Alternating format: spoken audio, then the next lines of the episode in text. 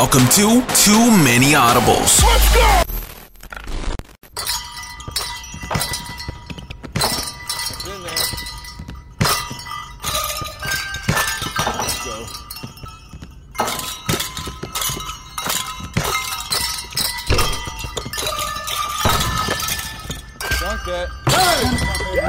Welcome back to Many Audibles. We're excited to be here with you. We got a special Christmas episode coming your way.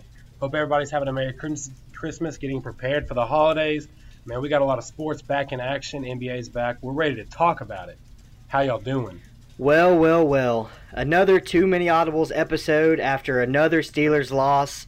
It, it couldn't be going better right now for the TMA crew out outside uh, of Cameron. Uh, but I'm feeling great, gentlemen. Let's talk some sports. Yeah, I think the uh, shower curtain's starting to grow some mold on it, Cam. You might need to run down to Dollar General, buy a couple cheap ones, you know, cost you a couple bucks. Replace those shower curtains because them steel curtains, man, they don't hold up. They don't repel that shower mold like they should be doing, Cam. So you might have to look into that. Can't do that. Can't catch a ball and can't beat the Cincinnati Bengals. I don't know. It's kind of tough over there. I'm not gonna clown on you too much. At the end of the day, I know you're gonna. Oh, our record's better than yours, but we'll, we'll get to it. I'm glad to be here talking no, no, sports no. with you, fellas.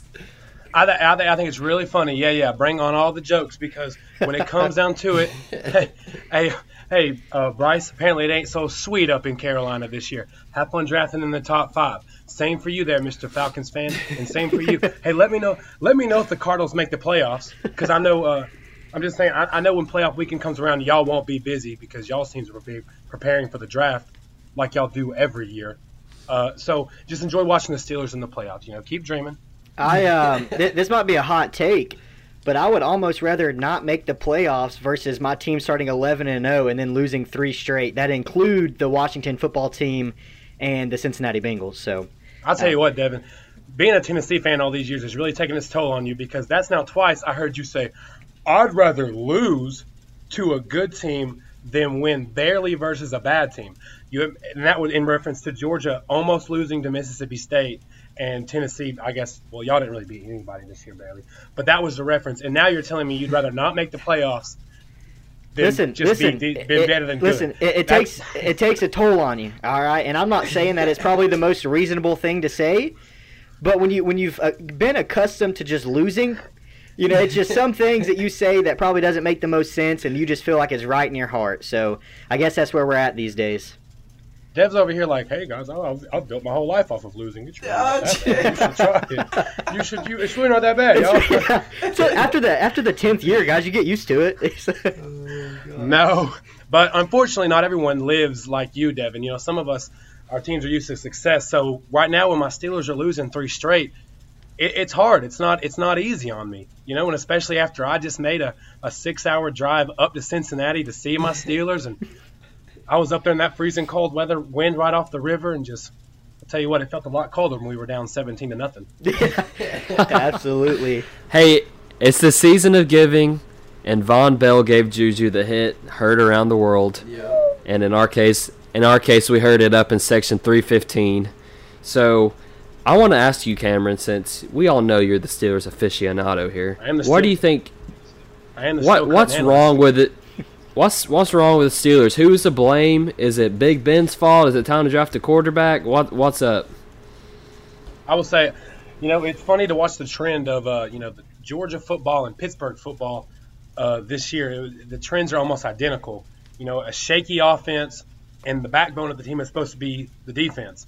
And ironically enough, the defense catches injuries and is not able to hold up the off, you know, their end of the bargain when the offense is struggling. Same as this year. You know, uh, Ben coming off that elbow injury, he was looking good earlier in the season, but we were throwing a bunch of short passes, letting our receivers do the work. Now we've got receivers dropping balls. I think defenses are kind of they're just taking away the short game, daring Ben to throw it deep. And quite honestly, Ben's arm, elbow, shoulder, whatever it is, doesn't look like he can throw that deep ball. He's not driving. And then on the other side, you know, the the defense, the strong like the strength of our defense was the front seven. We've now had five injuries to our linebackers alone. Two of two of them starters done for the season. Uh, so I mean, it's like injuries kind of piling up on defense. Uh, it's kind of looking like this might be the beginning of the end for Ben. Uh, I know I've been saying that for years now, But I, I don't know. I, Juju, I know everyone wants to point to Juju's dancing, but at the end of the day, you got to man up, accept the loss, figure out what's wrong, and correct it. Because Juju's dancing is not the reason they're losing. He was dancing when we were 11 and 0. But I get it. You know, when you're 11 and 0 when you're dancing, it's all fun and games. Everyone's in a good mood. You're winning. But now, now you're 0 and 3 in the past three games. It's time to get serious, get back to work, focus in, and you know, correct these things. But I wouldn't say Juju's dancing is the reason we're losing. Yeah, it's, it's I, a whole multitude of things. I think um, just watching that game, one of the biggest problems I saw um, was really just um, Big Ben. I, I, mean, he's been taking so many hits over the last few games. Um, and and he's it's clear that he can't hold up, um, you know, like he used to. And I mean, even like you know, you don't get hit hard, but you fall down and you're bracing yourself on that bad elbow, like it still hurts, you know, like and especially adds up in the game. You know, you never want to get hit as a quarterback, especially if you're getting hit five, six times a game like that takes a toll on you and then you you know you got to go back to practice and try to work it off and then go back into the next game and you're getting hit another five or six times so i think that's been one of their biggest uh, concerns is being able to keep the pocket clean and, and keep him safe and, and his jersey uh, you know clean is because it, it's been noticeable the more pressure that defense is put on the offensive line to, to go and attack big ben they haven't really had much success you know beating that blitz especially with drop balls, like you said. So you might call, have the perfect play call to beat the blitz, but if your receivers are going to drop the ball, then at the end of the day, it doesn't really matter. So he's just been taking especially, a lot of hits, and I, he just can't hold up like that anymore. Uh, so I think that's one of their big problems. Consider, especially when you consider the fact that the Steelers have the 31st ranked run offense in the league. So you're not you're not helping your quarterback out when you can't run the ball. I mean, defenses are they're not respecting the run. They're loading up on the pass. They're blitzing like crazy, daring us to run. So that you're not doing your quarterback, who is older in age, coming off an injury, any favors. So uh, I don't, I don't know, man. It was to lose, to win 11 straight and now lose three straight, and not to mention we next this coming week we go to Indianapolis to play the Colts. That's not a give me game by any means, and we finished the season with the Browns, and all of a sudden the hot start the Steelers got onto. Now we might lose the division to the Browns in week 17 if we lose. It's at Cleveland, and it's looking like it's going to be the deciding game of who takes the AFC North, which is crazy to me considering how we started because I, off. I think we all can assume that the Browns are going to beat the Jets this week, and the Steelers going to in, the Steelers going to Indy. Not so fast. With a top. T- I think we could all assume that last week we would assume. I think everyone would have bet on the Rams, but hey, that's why you play the game. I think we all would have assumed the Steelers would get it back on track versus one of the bottom three teams in Cincy, but apparently it's upset week in the NFL. So if you yeah, this kind of goes to show. that kind of goes to show how like no one truly knows what they're talking about when it comes to NFL because no one picked the Jets to beat the Rams. No one picked, maybe a few people, me including, but no one picked the Bengals to beat the Steelers. And so I guess what I'm getting at is the Steelers go into Indy, top 10 team, and the Browns go into New York. You could very well see, like you said, them being tied after starting 11 and 0, the Browns being at the top of the division and the Steelers fighting for a wild card spot. Well, which well, is we, that's just no. We're not fighting for a wild card. We the Steelers have clinched the playoffs, so at worst they will make the wild card. But they'll be fifth. They'll be fifth. But they'll be the fifth seed. I think. but hosting, that's still. It's the difference in hosting yeah. the first round of the playoffs. That's road games that the Steelers will have to travel to, and after seeing what I saw on Monday, you do not want to play on the road if you're the Steelers. If I'm not, and mis- so at this point, if I'm not mistaken, though, as a matter of fact, if the way the, the way the lineups or the uh, standings are shaking right now, the Chiefs being one, the Bills are now two, because they've got the tiebreaker over the Steelers at three losses. If the Steelers lose to the Browns, I believe the Browns would actually take the three seed as the division winner, and the Steelers would slip to the fifth seed, which would actually then put the Steelers right back in Cleveland for the wild card. Yeah. So we might be looking at two straight games in Cleveland. Which could also, I mean, that's pretty tough too, because anytime you're you're ending your season, especially when you've been on a rough patch the last three games, ending your season with two 10 and 4 teams is, never easy. Uh, you know, you, you want some of those those uh, bottom of the league teams to kind of you know get some things back on track and figure it out before those playoffs start, um, and you know everyone get the chemistry and just you know figure out the small details.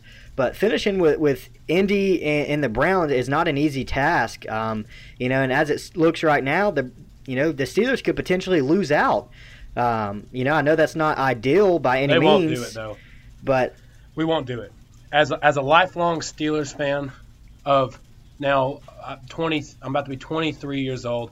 I've been following them, I'd say, since I was in middle school, so about 11 years old. So for the better part of Ben's career, the Steelers typically they, they love to play down to their competition. I can't tell you how many times I've watched us lose to under 500 teams. But then we'll play a good team, a la the Tom Brady Patriots or the uh, Mahomes Chiefs a couple years ago. We'll go in there. We'll play. We'll play the good teams close. So I don't doubt that we'll get it back on track. Uh, if anybody's out there sports betting, take the Steelers this week. I guarantee we get it back on track. Long key. I'm not worried about the Browns. Like at the end of the day, like they could, they might beat us week 17. I doubt it because at the end of the day, it's the Browns versus the Steelers. But if they beat us week 17 in Cleveland, on everything I love, we'll beat them in the wild card in Cleveland. Like at the end of the day, we're the Steelers. They're the Browns. One is the most historically winningest franchises in the league. The other is historically one of the most losingest franchises. I'm not worried about that. It's Baker Mayfield. Like we've broken hearts on road games in in Baltimore and in Cincinnati before, and we'll do it in Cleveland if we have to. You know, welcome to the playoffs. You don't have to travel far to go home because we'll beat you right in your house. Okay, that's the good one. Well, I, I feel like the argument you made for Cleveland against the Steelers could be used for Cleveland side of it too. Because I mean, at the end of the day, if you go into Cleveland and you beat them week 17, who's to say that they don't come around and beat you? Like I, I think that having to play them twice in general sounds like a terrible thing to do just because yes, you are historically the winning franchise and yes, you should beat the Browns. But like you said, Big Ben, I, I do think this is the beginning of the end. I could see him definitely going to a different team and having that like revitalization of his career like Peyton Manning had with the Broncos per se. I'm not saying he's the greatest quarterback of all time like Devin would well, say. we'd have to the Steelers would have to cut him or trade him though. The Steel because Ben signed on for two more years after this year. So the Steelers have to cut him or trade him. I don't think anybody's trading for him, and I don't see us cutting him and eating that. How much? I think he's smart enough to know, though, like as a quarterback that, who has had a lot of success in the NFL, at, at at that point that you reach where you know like all right like it's time to hang him up i think he would even retire before even considerations of him going to another team or even after his contract's over uh, i mean i think any NFL player who has played a lot of seasons in the NFL and has, you know, put a lot of, of toll on their body, I think they all know at some point. I mean, why do you Calvin Johnson? They, I mean, that's one of the smartest things you can do. You're in the league for several years you make a lot of money, you have a good career, and you retire before you have any serious injuries. You know, so I, I think Big Ben knows too that it, it's kind of looking at that point where this might be the end of the road, and unless I, you know, want to be able to move my, my right arm again, you know, for the rest of my life, like it might be time to kind of hang it up and, and you know, get a hobby or something. I mean, I, I agree. I mean, at the end of the day, you're right. If you can't play this game at a high level, especially in a franchise like that where winning is the expectation, you know what I'm saying? We're, this you're playing in Pittsburgh. You're not playing in Carolina and you're not playing in Atlanta. Like, you know, going 500 and being pretty bad is not acceptable. The fans aren't just going to chalk it up to be like, "Oh, it is what it is." Things are going to have to get corrected. We hold ourselves to a different standard. You're playing for the Super Bowl and the Pro Bowl. And you know, teams like the Falcons, they're not getting either. So when you when you can't be the Steelers, Speaking speaking of the Falcons, do y'all believe that Calvin Ridley was kind of snubbed of the Pro Bowl? Yes. I'll let I'll let y'all. yes and no. Here's my here's my thing, I, and I'll I'll kind of let you know y'all take this one because I know y'all are more Falcons fans, uh, Preston and whatnot. But I, I looking at the at the other Pro Bowl selections, and I, I can't lie, I have to agree with a lot of them. Um, the only one I have a disagreement with is AJ Brown. I think he should be the replacement. Every other one over Calvin, I, I admit, I think they're Someone's got to get left off, and that's terrible. But when I look at A.J. Brown, he's missed four games. He's only had four 100 yard receiving games. And Calvin Ridley has five more receiving touchdowns than him. So I would like to say give it to Calvin. Uh, my only thing about Calvin is there was one game that he played in, was healthy, and if I'm not mistaken, no Julio, maybe Julio though, and Calvin had no catches. Like that's kind of that's a big knock. And when you consider that it, Pro Bowling is based on fan voting, and fans, neutral fans, typically don't pay attention to like the worst teams in the NFL. So I just wonder how many Falcons fans outside of, or NFL fans outside of the Falcons, really paid attention to what as much doing. of a shot yeah, I think that too, was, it was factual. It, it, was factual, and that's the reason Calvin Ridley is no, not in the Pro Bowl precisely because AJ Brown is on a winning team down here in Nashville. Exactly. That's what I'm saying. Exactly. No, that wasn't a shot. That wasn't a shot at the Falcons. Like like I said, just based off statistics alone, I I would have put in Calvin over AJ Brown. I would take Calvin over AJ Brown as a receiver right now.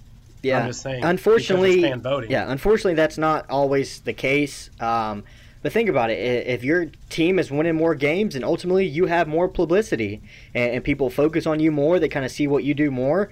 Versus if you're on a team like the Falcons or the Jets, you could be balling out, and unless you're just a, a clear cut, you know, you're a top five receiver in the league. And, and, you're still on a bad team, then a lot of those guys kind of get left out. Um, I mean, it, it, sucks to see. I personally but, I mean, think at the end of the day, AJ Brown has won more games. I personally think that Calvin should have been in over Justin Jefferson.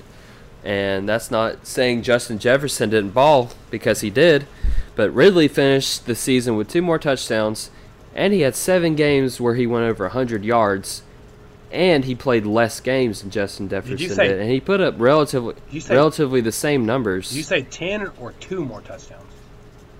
Two more touchdowns than Jefferson. I think seven games with over 100 yards and he played less games. I think when you look at it between Justin Jefferson though is you kind of got to say Justin Jefferson is doing more with less because as as much as I'm not a huge Matt Ryan fan, he is heads and shoulders better than Kirk Cousins.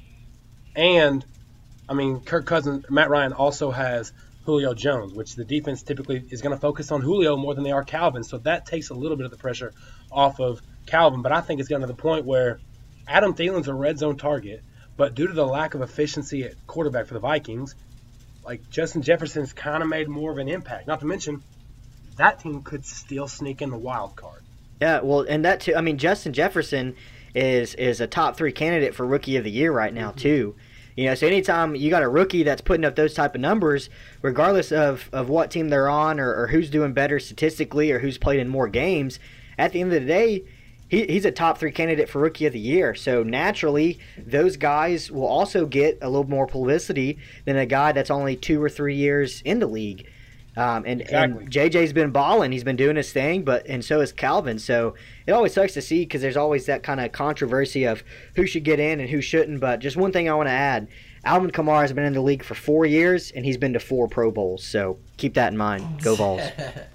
and when it comes to when it comes down to it, it's like I'm an Alabama fan, obviously, and I'm a Falcons fan. So I want my boys Julio and Calvin to do well, but in this circumstance specifically, um, I feel like Julio being on the team is what keeps Calvin Ridley from getting into this Pro Bowl because I live in Nashville and it's like the city loves AJ Brown. Like everyone around here knows who AJ Brown is and loves him. And if you were to go to Atlanta, you're not going to hear as much hype about Calvin Ridley when you have a superstar like Julio Jones on the other side of the field. Yeah, no, that's absolutely right. I mean, he's been in the league for for a while now, and everyone knows what he's capable of. So he's kind of um, overshadowed a little bit, but maybe uh, maybe Calvin really just needs to pack his bags from being overshadowed and, and just go to a New York team like maybe like Kyrie Irving did or something. I don't know. Start burning some sage. Yeah. hey, I'm. Man, I'm gonna say. Well, well. What's up, Bryce? Ultimately, though, I th- ultimately though I think Calvin really actually might be in now because isn't DK's season over with the leg injury? No, didn't he come back against? He did he come back into that game? I, I, I don't think. I don't think he's done for the season. I believe he came back, which I thought was kind of crazy. I didn't know how I didn't know how serious it was, but that's good. But ultimately, I think one of those receivers will end up playing you know, probably sitting out. So I mean, Calvin really might have his chance to actually shine. So I mean, maybe maybe it is a good ending after all because I do think Calvin Ridley is deserving of it because like you said even with Julio on the team and granted he didn't play much Ridley's really carved out his role like even without Julio if Julio chooses to move part ways I mean I know he's a Falcons for life but if for some reason he's not on the team next year you won't see a huge drop off in production because Calvin Ridley has really taken over a role like I mean I know Preston's happy because Bama's yes, wide receiver sir. you am I right so it's it's good to see it's good to see uh, these uh, Falcons receivers, uh, especially Calvin Ridley, doing work. So, I mean, he's just uh, he's a special talent for sure. Yep, I I agree. But I'll, I'll say the biggest the biggest the biggest Pro Bowl snub is not even Calvin Ridley. The biggest Pro Bowl snub is Evan Engram getting in over Robert Tonyan. Yeah, that's or, facts. Which makes no sense to me. I was looking because I saw the stats. Somebody else pointed it out, and I saw the stats. Right on the season, Evan Engram only has four more catches than Robert Tonyan and only 21 more receiving yards than Robert Tonyan. But Robert Tonyan has nine more touchdowns and eight fewer drops, and he averages almost five more yards per catch than Evan Engram. And what's crazy too about that whole thing is who plays on a better offense? Who has more weapons around their offense?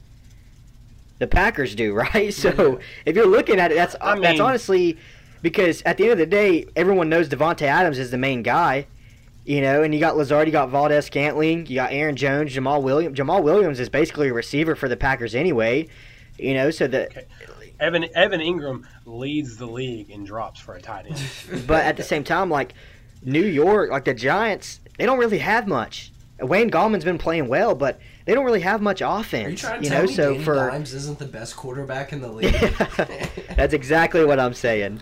But at the end of the day, like that just kind of pokes holes. Evan Engram, should, his stats should be way more padded because he's the only dude on that team. Like, yeah. That just kind of pokes a hole in the way the Pro Bowl set up because at the end of the day, it's a it it can be attributed to kind of to a popularity contest because it's the fans who vote. The year that the Panthers went 15 and one we had we had several several dudes on that team. I'm like, well, he's good, but he's not better than so and so. He they, everyone just sees, oh, he's part of the Panthers. He's the Panthers starting right outside linebacker. He he probably is really good, so we'll just go ahead and vote him. Unless you're if if you're a casual fan, you're gonna see Evan Engram and go, oh, I know it. I know that name. You know, I'm gonna vote him, and you won't know about Tonyan unless you really play fantasy football and kind of monitor the waiver wires. Like Tonyan's been doing work, so it's like kind of like that's kind of one of the only nitpicks I have with the Pro Bowl voting because ultimately it comes down to the fans. And you know, some guys will always get snubbed just for that reason alone. So that's something that kind of speaking of uh, of getting snubbed. Yeah are the the Jets are, are, now officially out of the running for Trevor Lawrence after their win against the Rams. Dude, eh, eh, they're not officially. Is the Jags could lose another. They could, but, but, they could they could win. They could win. As it stands right now, but I, the, the Jets are are, are not going to be able to have that first pick. It's like, can they even do anything correctly? Like, so you're telling me you it's would rather have a, a one-win season over the best quarterback in college football? Well, see, that's that's. It's funny to see because essentially the Jets, that one game they won is going to result in another 10 years of losing. You know, like that could happen. I mean, if the Jags end up with Trevor Lawrence, I mean, you, you they might have just shot themselves in the foot, and that could mean the Jets end up with uh, Justin Fields. Hey, and I'm not really sold on Justin Fields in the NFL. I wouldn't be. I wouldn't be surprised to see Zach Wilson get drafted over Justin Fields. But yeah, I mean, but you got to think about uh, when you're tanking, man. It's like for the when you're on the Jets, like front office executives, you know, the GM, they may want to tank because they realize what Trevor Lawrence is. But as a player on that team, like that's like as a player on the team, like you're still fighting for a job. You're still going out to like to fight for. If I get cut or like or something, I need to be able to put game tape out there for like on my resume so I can get to an, another job. Like you're not trying to suck either. Like as a player, you're looking at you're saying I don't care about the next 10 years of this franchise. I may not be with it. Like, it's a pride thing. Like, you don't want to be a part of that team that goes 0 and 16. Like, that's embarrassing. It's definitely, Only it's like, definitely demoralizing as a player, I could imagine, because your game plan isn't to go out and lose as bad as you can every single week. And, and I would, there, I don't see there's any way that uh, players get behind that. I think, like you said, Cam is definitely a little bit more front office and kind of GM and owner type of thing. But at the end of the day, everyone that's in the NFL, they've been winners all majority of their lives, and that's what they want to continue to do. You know, so it's not like the Jets have always been terrible. You know, so a, a, as a coach, you know, asking a player or maybe just having like this idea behind your season of just lose every game you can so you can get the next the first pick in the draft like I, wouldn't be cool with that. That it's not the type of person I am, and I wouldn't imagine it's the type of person that those guys are either. What do you mean it's not the type of person you are? Not even 15 minutes ago, you were telling us how losing was such a good thing. when when okay, when you're a fan, it's different. But if you're actually playing something, y'all know y'all know I'm competitive, yes, so I, I don't like to lose. But yeah. it, it's kind of unfortunate for him. But I, it, and it really puts a lot of question marks into that front office because you there's so many directions you can go with the second pick this year. So many directions. If you bring in a certain coach and that coach has a connection with Sam Darnold, maybe you keep Sam Darnold. Maybe you trade the second pick and get a couple firsts. Like there's so many different routes. Hey, maybe if maybe if I'm the Jets, I'm gonna be honest with you. I think some a pick that people aren't really talking about. But if you don't get Trevor Lawrence, I don't know if Zach Wilson or Justin Fields as a prospect coming out of college, you know, potentially wise, is any more promising than the hype around Sam that Sam Darnold got when he came out of college as well. So maybe if I'm the Jets and I don't get Trevor Lawrence, I may think about picking up Oregon's left tackle, that Penei that Penei Sewell guy, because I mean to pair him with Mekhi Becton on that line, I mean you're you're gonna need a solid left tackle, and typically teams are built in the trenches. That's where you're going to win up front.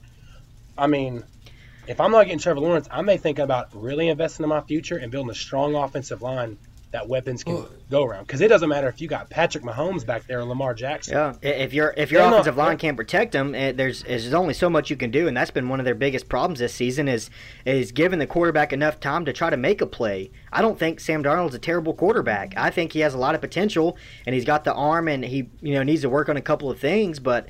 I really don't think that he's a bad quarterback as, as much as the Jets are kind of making him out to be. Okay. If you don't have an offensive line that can protect you, or even run the football, then there's not a whole lot you can do on offense. Well, well hear me out. Behind Jamison Crowder, can you name another receiver on the Jets? Um, they got that Mims guy. Don't know his first name. like I, they don't have weapons for Sam Darnold either. It, it's like if you you can't protect him, you at least need some speed on the outside. You need something out there to give you a. That's what I'm saying. And it's like, would it be? Do you think it'd be a stretch if they pushed for DeVonta Smith at the number two pick? Yes, yeah, I think I think it is. I mean, because when I, when I look at it, every year there's going to be like every year in the draft, the number one receiver is going to look like a freak. Like I get it, DeVonta Smith is he, he's a crazy athlete, but he it's not like this is Julio Jones coming out of college or you know this is some six foot four built like a robot where you're like, yo, this guy could he's like a game changer. Like I mean, DeVonta Smith will be a game changer but I think when you're the Jets and you have a lot of problems, I don't think adding a receiver should be your number one pick this year. That I would build the offensive line, maybe take a QB if you're just not sold on Sam Darnold, sure. But I would not go wide receiver with that first pick. I mean, I, I truly do think that even in the second round, if they do decide to skip, I think Kyle Trask will be available at the start of the second round. Mac Jones could slip to the start of the second round. I mean, Zach Wilson could. That dude out of uh, Liberty's good. You know that that uh, North Dakota State quarterback's really good. Deep, so if you, class. Yeah, so if you really think that quarterback is what, if you're the Jets owner in the front office and you really think that quarterback is what you need, like you said, yeah, maybe you do start with because if you pair Sewell with Mekhi Becton, six foot eight Mekhi Becton, you have a cornerstone to build on for the next decade you know, and I guarantee Trask will be, available, and you'll have some, you know, really good quarterback available at the start of the second round. But I, I don't know if I'm ready to give up on Sam Darnold just quite yet. I mean, it's not like he's terrible. Sam Darnold's a good quarterback, and we really haven't seen his, you know, full potential, especially with Adam Gase at coach. I mean, the supposed quarterback whisperer, he has not really, you know, led that he hasn't you know shown that hype and you know translate it to the field yet. So I'm not ready to give up on Darnold yet. But if they do end up with a number one pick, you have to pick but Lawrence. At the I mean, same time, though, I mean that's not guaranteeing that that the Jets aren't looking to move Darnold because let's say they try to trade him off, you know, to a, a team for a, a, little bit more experienced quarterback who's had some success in the league, then at that point, you know, let's say just hypothetically so, something's worked out between the Falcons and the Jets, and Matt Ryan ends up on the Jets, and, and Sam Darnold comes over to Atlanta. Oh. At that point, if you're looking at your draft, regardless if you got the first, second, third pick, you know what uh, what position would you be looking at then? Would you still be looking at left tackle or just the offensive line? Would you then be looking at a receiver since you have a little bit more uh, experienced quarterback, or you know their their defense is? Still be looking at I think they'd still be looking at drafting a QB because if I was Matt Ryan, I but that's just hypothetical. Like not necessarily specifically Matt Ryan, but just a lot of teams will do that instead of taking. You know, I get it. It's Trevor Lawrence. Everyone can agree if you got the first pick, he should be the first one gone off the board. But a lot of teams would rather have a guy that hasn't had too much success, but has you know four, five, six years in the league. You know, maybe as a backup or something to come in and, and try to lead your offense. So that's definitely not out of the picture either for the Jets. Maybe we'll see. We'll see about that. But uh, since you brought up DeVonta Smith, you know we're kind of talking about some QBs. Uh, before we get into uh, you know the playoffs got announced in college football, I'm super excited about that. Bowl season's around the corner, but uh, you know the I think the Heisman ceremony has been moved to what, January the seventh, I believe, a week like after all the national championships, everything's been played, which is different because usually it's right after conference championship week. So, how fitting, I would like to kind of break down how we all feel about the Heisman after conference championship. I'll kick us off since uh, my team's the one with three contenders. Um, I, I feel like we should just be able to split the trophy up into three portions and just divvy it out to Najee, Mac, and DeVonta. And and I know that if you've watched any of the interviews of them personally speaking on the Heisman, none of them care about it not even a, like a bit. They won't even acknowledge it. They've said since the beginning they came in and just want to win the ship. So when it comes down to it, I feel like that Heisman's gonna go to DeVonta Smith, but I'm happy to see it end up in any uh-huh. of the hands of my Bama boys. Yeah, I mean yeah. it's definitely. I think we could all agree that the SEC championship game was uh, going to be a or play a huge factor in that kind of Heisman decision. Um, at that point, it was looking like whichever quarterback played the best in that game was potentially going to walk away with the Heisman. Um, Kyle Trask really didn't, you know, play as well as he probably could have. Uh, DeVonta Smith, but the question is, Najee Harris has been slowly but surely, like quietly, should probably, if, if you put him in any other college football season recently, he should walk away with the Heisman. Yeah, I mean, he has. Probably. He had five touchdowns in that game you know, in Mercedes Benz. So Todd record. Gurley only has six mistaken, on the whole year. So, uh, but he was only one and shy. If I'm not mistaken, isn't that Najee's second game of the season where he scored five touchdowns in a single game? Didn't he do it versus Arkansas? Uh, I'm not sure if he had five. I know for a fact he had four. Yeah, it, it's definitely multiple with still, at least I mean, that's four. That's still ridiculous yeah. too, though. That's what I'm saying. That's that's still ridiculous too. So, so um, I'm sorry. Before I go, were you gonna finish, Devin? I was just I saying, like, I mean, at this point, I think, like, yeah, Kyle Trask has had a good season up to this point. Um, had they have won against LSU and maybe been a little bit more competitive, or potentially won the SEC championship game and made a, a playoff push, then Kyle Trask would have, you know, probably took that home with him. But right now, I would honestly love to see DeVonta Smith win it. Um, I think that'd be awesome for a receiver to win since what like the 92 or 93 season or something. It's been a while, I know that. Mm-hmm. Uh, so that would be cool. I think he's been balling. Mac Jones has been playing well, but the most deserving I'd probably say is Najee. He that man's just been he, he's been living in the end zone, and there, there's not a single defensive game plan that you can do to stop him or the Alabama offense. So really, any of those guys, uh, I would like to see DeVonta, but Najee probably should win it. Well, we are in agreement about one thing. It should go to an Alabama player. And that Alabama player should absolutely, unquestionably be DeVonta Smith. If DeVonta Smith doesn't win the Heisman anymore, they need to officially announce this as a quarterback award going forward. Because DeVonta Smith is the most deserving non QB to come through college in a long while.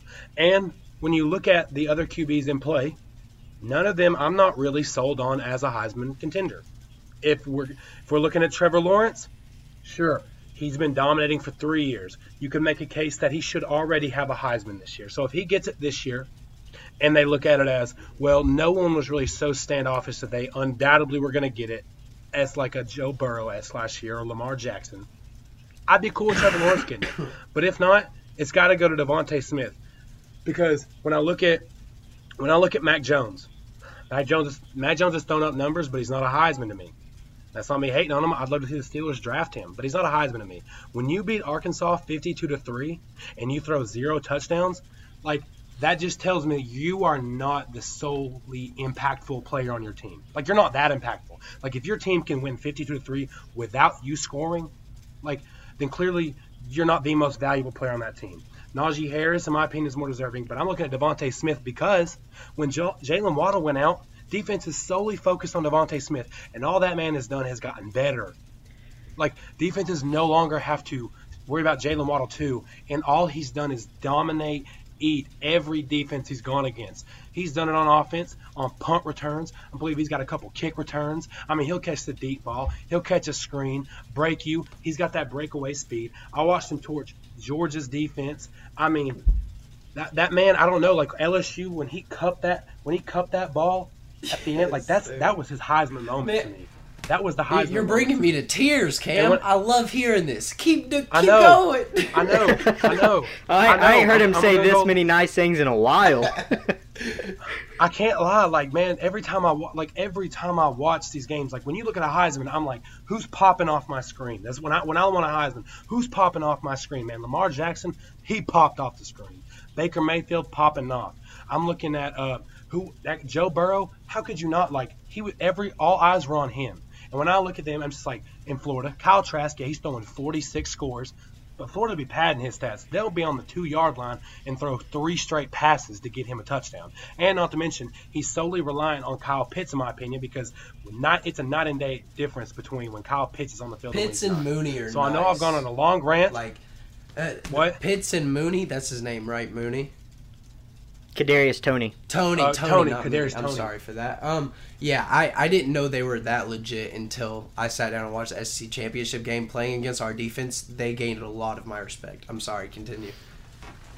No, well, they're, I think no, they're legit. I, I think another yeah, point that you have to make about DeVonta Smith, yeah, like Mac Jones has been putting up numbers this year, but if you look at the games where he has three plus, four plus, maybe five total touchdowns, I would probably say on the season probably 80% of the touchdowns he's thrown has been to DeVonta Smith.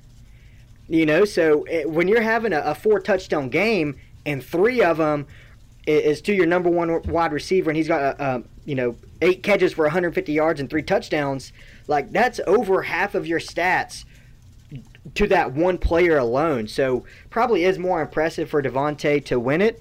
Um, I, I, know Bryce is, is desperately sad because uh, Florida State won't have a quarterback in that conversation for a long while, and neither will Tennessee, so that's all right. Uh, Bryce, who do you have as your as your Heisman? Ah, my Heisman lock is none other than Trevor Lawrence. I, I, knew he would too. Mister Mister Goldilocks, Cartersville, born and raised Clemson after Clemson wins the Natty this year. Ooh. Trevor Lawrence, and I know I know Samuel Fletcher's listening, and he's gonna he's gonna roast me later. But Clemson's gonna win the Natty, and after they do, Trevor Lawrence is gonna win the Heisman. You can't ignore what he's done, even with the two games. And listen, listen, I'm not anti-SEC as much as y'all make me out to be. I like I like what DeVonta Smith and Najee Harris has done. Like it's insane. Najee Harris has scored more touchdowns than Derrick Henry this year, and Derrick Henry's beast mode season. And DeVonta Smith, human highlight reel, man. Like he's he's better than Henry Ruggs, and Henry Ruggs was a, a top first round draft pick, you know. So that that's just that set the bar high. But I think it's finally the year you give Trevor Lawrence some respect. I it would just flabbergast me if Trevor Lawrence went all throughout high school, you know, and did what he did. I mean, all throughout college and did what he did, and not win a Heisman and I think this is the year he finally wins it. His numbers, his numbers are on par up at the very top of the hierarchy of quarterbacks this year. And I just think that after they make a statement this year and stun the nation and beat the unbeatable Bama team, I think Trevor Lawrence is going to finally win it. You know, I before this take, I went back and forth. I almost, I wanted to give Trevor Lawrence the Heisman. I want to say so, but the thing that kept me from giving it to Trevor is because of the, the rearrangement of the ceremony and it being after the national championship this year. I'm afraid he won't get it because He's not going to, he won't even win the playoffs. He's going to get beat by Ohio State. And that's going to be a big stain on what could potentially be a Heisman season. Uh, first of all, Cam, let like me just stop you right there. Ohio State is not beating Clemson. Okay, and, and that's are. the end. No, they it's are. not. They sh- they have struggled in a lot of games this season. Justin Fields was going was you. going to be a Heisman front runner, you know, a, a top five pick, and could probably still be a top five pick. But these last, I would say, like two to three games that Ohio State has played, Justin Fields and that offense has not looked very good until late. Like they get it together and they pull it off, but he has not been playing like he's been playing in the past. And I think as a more look, complete look. team, Clemson definitely has the nod over them in every category. Defense is better. They've played tougher competition. They, you know, hand they like handled Notre Dame in in their conference championship and Trevor Lawrence in that offense is better than Justin Fields. Man, look, Devin, you're being such a Devin Downer right now. like I, I know, I know down there in Knoxville, it's nothing but rain and cloudy days in the near future. But man, it, let me tell you, I just got back from Ohio. It's good weather up there, man. It's sunny. The birds are still chirping. It's almost Christmas, but Christmas is in the air. And I'm saying, Ohio State, man, when you look at their season, it's been very inconsistent, and because their league. It's not Ohio State's fault, but their, their conference wanted to play around, cancel season, restart it, shorten it, not give them room for breaks. They had a crazy COVID protocol regulations where it caused them to, you know, forfeit a couple games. Opponents had to forfeit. They were never able to get in rhythm. But there's talent all over that team. And you can bet one thing, they're itching to get back on the field against Clemson last year after their season got ruined after they drove down the field and turned it over inside the 20 yard line in one of the best playoff games we've seen so far. Ohio State's itching to get back on that field. And Justin Fields knows coming out of high school, he was ranked number two behind Trevor Lawrence. They grew up only about 45 minutes away from each other. So you know that there's some connection. There's a little rivalry going on there. I'm telling you, Ohio State's going to shock there, there is some there is win. some rivalry there. I mean, you look at your Elite 11 camps and your quarterback camps coming out of high school, going into college. Those two guys were, go, were going back and forth at all of those camps, back and forth in recruiting, whatever you want to call it. At the end of the day, you're just still salty that Kirby Smart couldn't keep Justin Fields in Athens. so that's a little Georgia bias coming out of you. Hold up.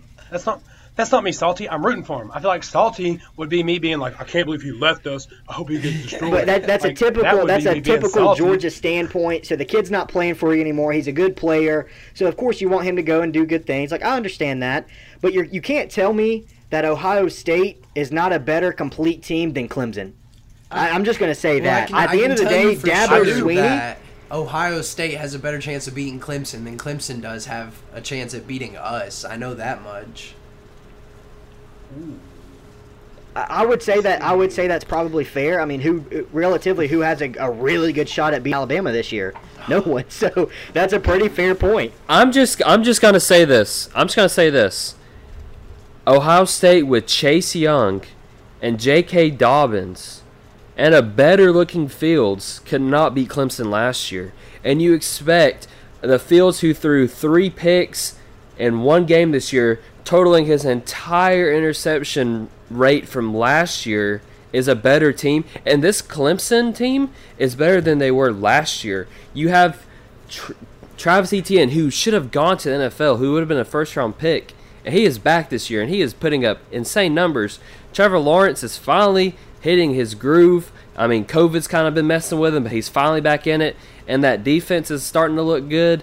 You know, they're starting to be on the same page. Their entire defensive line is made up of five-star talent, and they just handled Notre Dame. They handled a very good Notre Dame team like it was nothing. And you you saw the difference that Trevor Lawrence made in that game, being back in over DJ, and they just handled business. There's no way this Ohio State team, which is down from last year, beats this year's Clemson team. And I'm not even ACC biased right now. I'm just saying it how and, it is. And I would, I would also like, this Clemson team will handle business. Too. Dang, Bryce. Dang, Bryce, you must have been in the gym here recently because I know you got to be really strong to be carrying the ACC on your back the way you are. Because it wasn't two weeks ago you were talking about how Clemson's defense is not what it was last year. Notre Dame can stay with Clemson. It is not as strong as it was last year. And now you over here talking about hmm. Trevor Lawrence is the most deserving for the Heisman. The ACC is the best cover. Like, bro, you you just I, take, a breath. I'm singing a. I, I will also say this. I'm singing a different tune. I'm singing a different tune after watching that game where Clemson just dismantled. I think Notre this Dame. is another big point that that you that everyone has to focus on. At the end of the day, Dabo Sweeney kind of has that X factor to him. Not quite like Saban does, but in recent seasons, Dabo Sweeney gets that Clemson team prepared almost better than anyone else in the country. And he knows that, you know, you lose a game in the season, you don't have your star quarterback, you lose a Notre Dame, you end up destroying them in the conference championship. Right around this time of year, you see very, very few like mistakes from a Clemson's football team. And Dabo Sweeney is a lot better coach than what, Ryan Day. Is he still the coach there? So I mean, at the end yeah. of the why wouldn't he be the coach? At the there? end of the day, the at the end of the day, Dabo Swinney prepares Clemson. They have more experience, more talent, better on both sides of the ball than Ohio State. Do I think it has the potential to be a good game? Absolutely. But you're you're sadly mistaken if you think Ohio State's going to come in here and, and handle Clemson.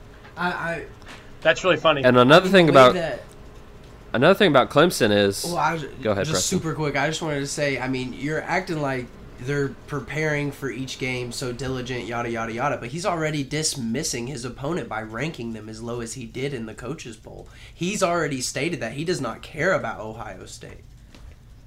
That's some bulletin board material if I've ever seen it. He's not worried. Clemson. What can you say? Clemson talent is different than Ohio State talent. Clemson starting safety wasn't even ranked out of high school, and he is out here balling like it's nothing.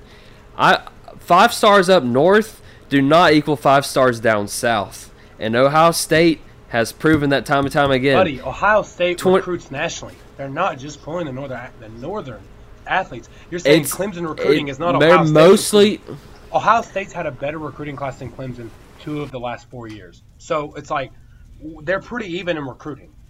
I, I, I, mean, it's, it's hard to say Clemson has the obvious advantage over Ohio State in, in recruiting. I'd say definitely Georgia, Ohio State, Alabama, and Clemson are very even when it comes to just the prospect talent they bring in. So Clemson does not have a clear edge over Ohio State in that. There's athletes all over that field.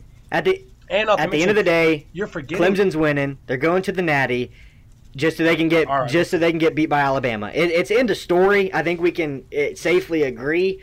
Um, but we'll, we'll, we'll touch into that a little bit later on. Um, the, I want to talk about uh, this this bowl game with, with Cincinnati maybe snubbed from the, the playoffs. Who knows? Versus a Georgia team who who has caught fire over the last couple of weeks with JT Daniels. Let me go. Let me go and take. Is as much as it pains me to say, Cincinnati might have a real shot. I it, it, depends on what Georgia team shows up. You know, I saw us uh, have a letdown against Texas, and then I saw us have a surprisingly good game against Baylor last year in the Sugar Bowl. Uh, it, it's come to the point where in college football, you're just going to have to accept that non-playoff games are just not as important in college as it, they used to be. Like for teams with high aspirations, it's just gotten to that point. I mean, we're sitting here, we're, I mean, we're about a week away from the game. Georgia's already sitting at nine opt outs on the game, uh, a couple offensive linemen, about seven defensive players opting out. Uh, last year against Baylor, we had 11 players not play in the game. So, would I be surprised to see a motivated, disrespected Cincinnati team come in here and upset Georgia? No, it wouldn't surprise me because it's the sad truth of college football. But on some end, you got to understand that this is the truth and you got to get ready to play. Georgia should not walk in there feeling snubbed in any playoff as if they did against Texas. They weren't in the playoff conversation. I hope they come out and play good. I do believe Georgia will get the win. Ultimately, if Georgia comes in and plays hard, regardless, we're still more talented. We're a better team than a Power Five Cincinnati. Like, I, and I've said that from the beginning. Power Five needs to create their own playoff. They're not good enough to hang with the top teams.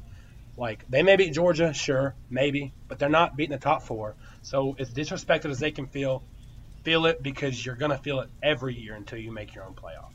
I've got Georgia winning 30, 34 to 21, but we'll see.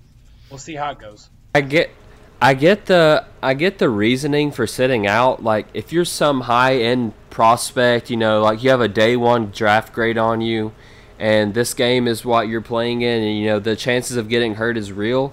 But at the same time, it, it just kind of gets under my skin seeing all these players just like wanting to duck from a game. You know, it's just like, oh, this game doesn't matter to us. We're gonna sit out.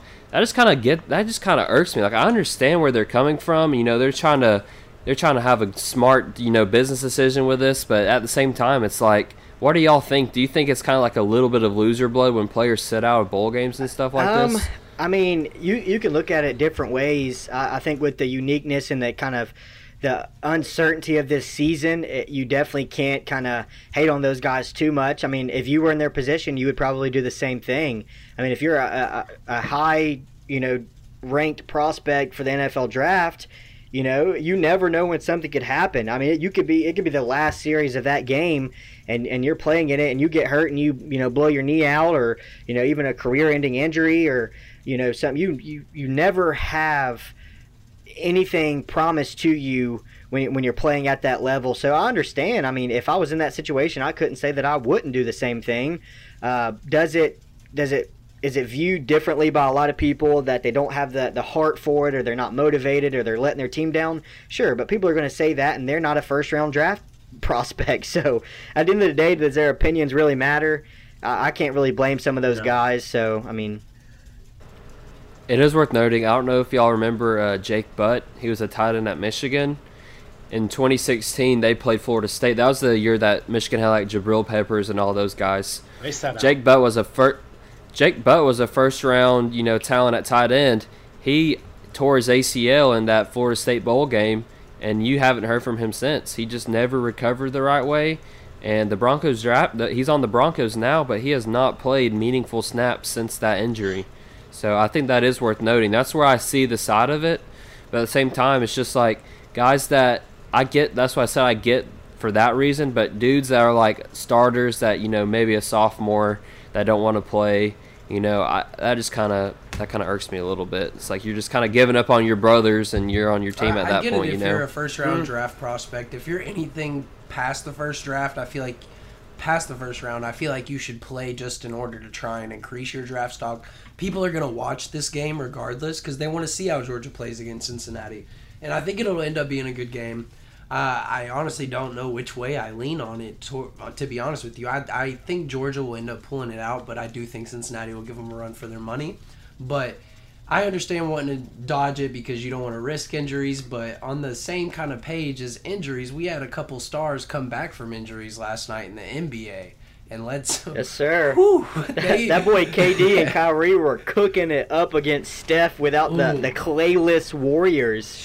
I mean, it was good to see. It was good to see KD out there post injury doing his thing like he never left, and I'm just excited to see what him and Kyrie. Because at this, I was talking to Cameron yesterday. I was like, man, the Nets are gonna just dismantle the Warriors.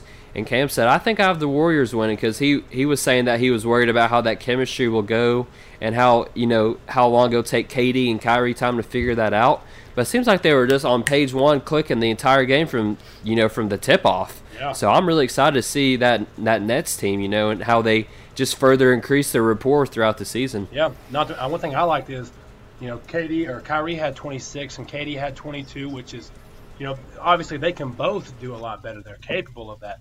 But I like that Caris LeVert had 20 off the mm-hmm. bench.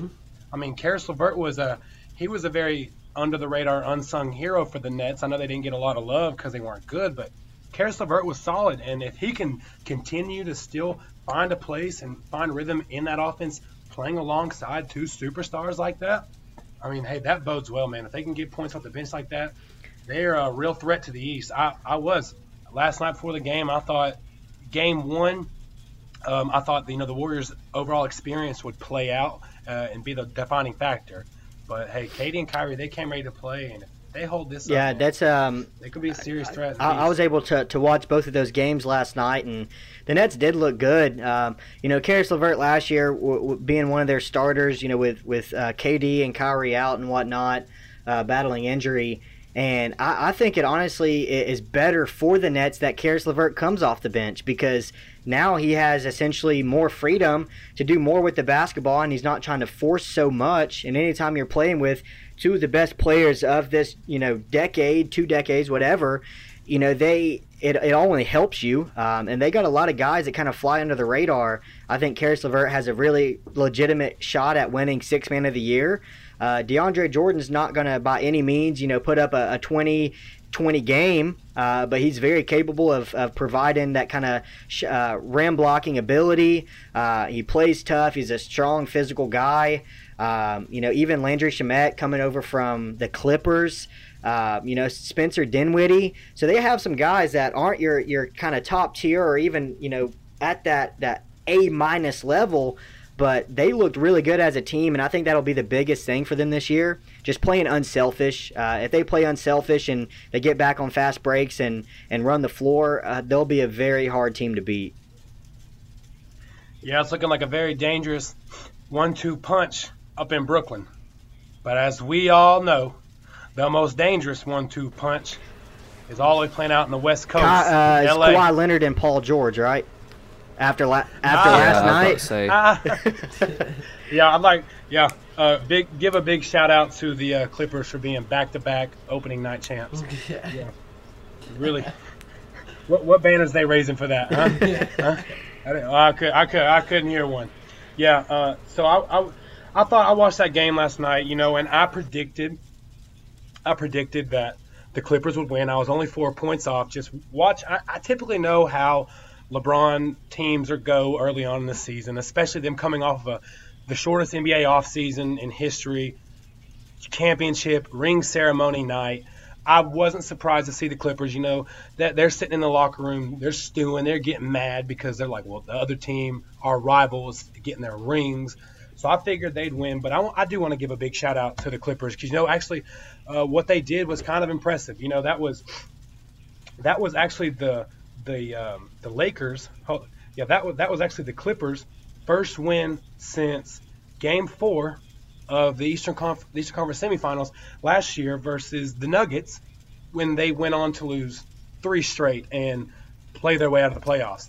And that was also the Lakers' first loss since Game Six of the NBA final or Game Five of the NBA Finals, and you know which they went on to win Game Six and win the whole championship. So congratulations to the Clippers on getting their first win in a few months. You know, uh, it looked to me like they, they were still on that playoff bench. They were about to blow that. lead. Say they almost blew a 22 point first quarter lead, so the, the, you know nothing's safe. Um, I heard some of the commentators talking about it, like you know you you come off of a season where you're up three one in a series. Um, and the, you you lose three straight to, to kind of knock off your uh, your you know title hopes and then you come into the first game of the season only, was, I guess it was about a oh, right around 100 days for them since they last played. Um, and they almost blew a, a 22 point lead. So it's like, all right, those are some of the things like you don't want to start your season the same way you finished it. Uh, they were able to kind of get it together and pull out that victory. Uh, the Clippers did look good. Uh, they had some some nice additions. I think Serge Ibaka could be a, a pretty nice addition to them. Um, but at the same time, the the Lakers are so deep. I mean, Dennis Schroeder quietly had almost a triple double. Um, you know, and LeBron didn't even play for most of the fourth quarter after kind of tweaking his ankle a little bit. Um, so they weren't really super competitive right there at the end. I don't think it really, you know, it wasn't about winning that first opening game to them as much as just trying to keep everyone healthy. Um, the Lakers are going to be perfectly fine. It doesn't change the, the the odds for the title this year. Uh, just so much experience on that team and all the additions. Uh, Montrezl Harrell played really good. Like I said, Dennis Schroeder played good. Um, you know, so they're going to get it together. It, it shouldn't worry anybody uh, of the state of the Lakers. Uh, they're going to be perfectly fine. Yeah, that was the that was the lowest minutes LeBron has played in a season opener in his career. You know, and, and there was a point in the third quarter where the camera went to him and they were down by like 10, and he's just laughing on the bench, cutting up with somebody because like like we touched on, you know, a couple episodes ago. Most likely this this season's playoff is headed towards another bubble. You know, and as much as LeBron is, you know, beating Father Time right now, it, there's no there's no disguising it. He's getting up there in age. So I don't think you're going to see him exerting himself going all out for the one seed like they did last year because it's ultimately not going to matter if there's no fans if they're in a bubble like they were last year. So, you know, I don't I don't really put much stock into it. I thought both teams looked a little shaky. You know, Kawhi put in 26 points, but it took him 26 shots to get there. So that's obviously not too efficient. Uh, Paul George, though, I, uh, no... I will say this: Paul George played really, really well last night. He caught fire. His, his form, his stroke was looking nice. If Paul George can step up, we all know, you know, what happened with him last year, and he just struggled and couldn't find the rhythm and get it down. Didn't have the microwave badge locked in. Um, you know, but at the end of the day, if Paul George can play like that, not dropping a, a you know 33 points you know, night in and night out. But if he can play and be very consistent for them this season, it gives them a lot better chance at, at making some noise. Uh, they still are a very talented team. Uh, Kawhi is a, is a robot, I'm convinced. Um, but at the same time, if Paul George can play well, uh, it, it, definitely kind of revitalizes their team into another dimension. Um, you know, I know we made the jokes last year that said if uh, Paul George shot Tupac, he'd still be alive. But luckily, he didn't miss too many shots last yeah. night, so uh, it was a little bit different for the Clippers, and you know, not so much of that uh, that playoff P. That's that's what I'm saying. If, if I'm not mistaken, Paul George had like 38 points uh, last year in the season opener versus the Lakers, and it was the same thing. You know, LeBron and Ella and Eddie didn't look too good, but like we said, I don't think this changes the this changes the odds at all. You know, it's season opener. The Clippers have more motivation. It's a long season. AKA the goat still the goat. LeBron's still gonna do Bron things. This will uh, this will also be a little interesting too. Um, you know, fantasy season for football is, is kind of uh, winding down. Um, then you also got NBA uh, fantasy kicking off, and, and luckily all four of us gentlemen are are in the same basketball league, so that'll be uh, some fun trash talk and whatnot. Cam, I'm I'm afraid to to tell you that I'm going to have to beat you this week. Um, so it, we'll see how it goes. It should be a fun season. A lot of great games coming up. We got a full slate on Christmas. Uh, you know, so that'll be exciting. Uh, season tipped off, you know, right before Christmas did. So it's pretty awesome. I'm, I'm looking forward to it. I'm excited. I'm excited for the uh, Wizards game tonight. I want to see how um, Westbrook and Bradley Beal will do together. I honestly, I hope that this isn't the last we really hear Westbrook. I hope he kind of you know revitalizes his career, you know, as the number one guy. So I think that'll be an interesting game to watch tonight. And I'm also gonna watch my Hornets beat the Cavaliers tonight. I don't know it's not really a big marquee game, you know, it's the Hornets and it's the Cavs, but I'm excited to see LaMelo Ball dish it out to Gordon Hayward and all those guys in Charlotte, so that'll be yep. a good game to watch. Are y'all yeah, watching Russ any games tonight? fine. He can, he can put up triple doubles all season and, and lose more games than he wins, so he'll be happy and, and back at home. Um, so that'll that'll be a, a, fun you know season for to watch from Russell Westbrook. Uh, I'm I am really excited to see LaMelo Ball play. Um, he had some really nice passes, some highlight passes from preseason, uh, but we all know regular season's a, it's a different game. Uh, so it'll be interesting. They, they do have a lot of young talent, and then bringing over Gordon Hayward, you know, plenty of experience. Uh, so it'll be a fun game to watch. Um, I think I'm gonna go ahead and call it. I'm gonna say uh, the Cavs rookie Isaac Okoro uh, finishes with uh, the game high in points tonight. So I'm looking forward to watching that. Hey, also uh, shout out to Preston, Collin Sexton, Alabama boy.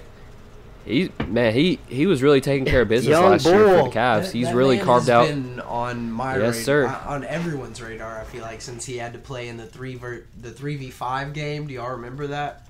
Yeah, this man. I do remember that. Yeah, that was crazy. That was another level. In, wow. Went to overtime, and like we're still competing is mind-boggling. It's like it's like if I were to play all oh. three of y'all, you know. So yeah, it makes. Except, as long as it's not fantasy football. Huh? hey, we, we, don't want to talk about that. It's uh, officially the worst that I've ever finished in fantasy. Uh, so you know, it's just it is what it is. It, it's, they call it fantasy football for a reason. We know if uh, if we were to take the field, uh, it might be a little different story for you, Cameron. That's I, I know, man. That's what I'm saying. Uh, I'm enjoying it, but it's like they call it fantasy football, so it's supposed to be better than your real life. But unfortunately, you're losing in, in real life and fantasy. I, I can't catch it. I so, can't catch a break. I reckon it's a season of giving, and the world's just giving me L's. So he's gotta take it. You gotta no, take man, it, it with a, a, small dose and just move on. hey, I've enjoyed it. I knock, knocked off Preston last week in the divisional round of the playoffs. About to knock off Bryce here uh, these coming weeks. I'm, I'm looking forward to it. Uh, you're gonna see me come on. I'm gonna have a whole new energy. Hey, being the hey, maybe uh, talking about fantasy and better than real life.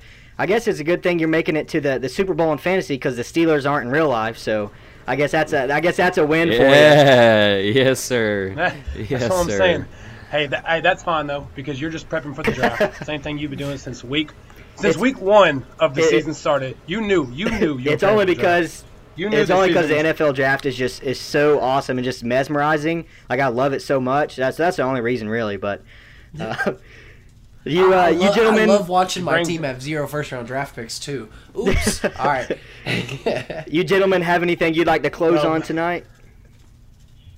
Yes, yes. Before we get out of here, I just want to say, I will. My eyes will be on the uh, Bucks and Celtics game tonight, 7:30 on yep. TNT, and I'm saying right now, Jayson Tatum going off for 45. He's going to be my player Uh-oh. to watch. He's this is this is a season Tatum takes a big step. He going for 45 tonight. Make a statement versus Giannis. I'm excited to see it. But yeah, other than that, man, I hope hope y'all guys have a Merry Christmas. I hope all the viewers listening have a happy holidays. Y'all know enjoy it. Spend time with your family if you can. I know I love meeting with y'all talking about sports every week. Absolutely. It's a, it's a oh, good time of the year. A lot of sports, you know, finishing up and, and, and tipping off. Um, but we, we do appreciate all of the, the listeners uh, for tuning in. Um, we do appreciate that. And like Cam said, we hope you all have a Merry Christmas and a Happy New Year. And uh, just want to finish this off. Jrue Holiday is going to be a problem with the Milwaukee Bucks. Mm. Jrue Holiday coming to your screens this holiday season. Same guy that I drafted in the draft last night. Love to hear it. All right, man. Peace. All right. See y'all. Thank y'all for listening.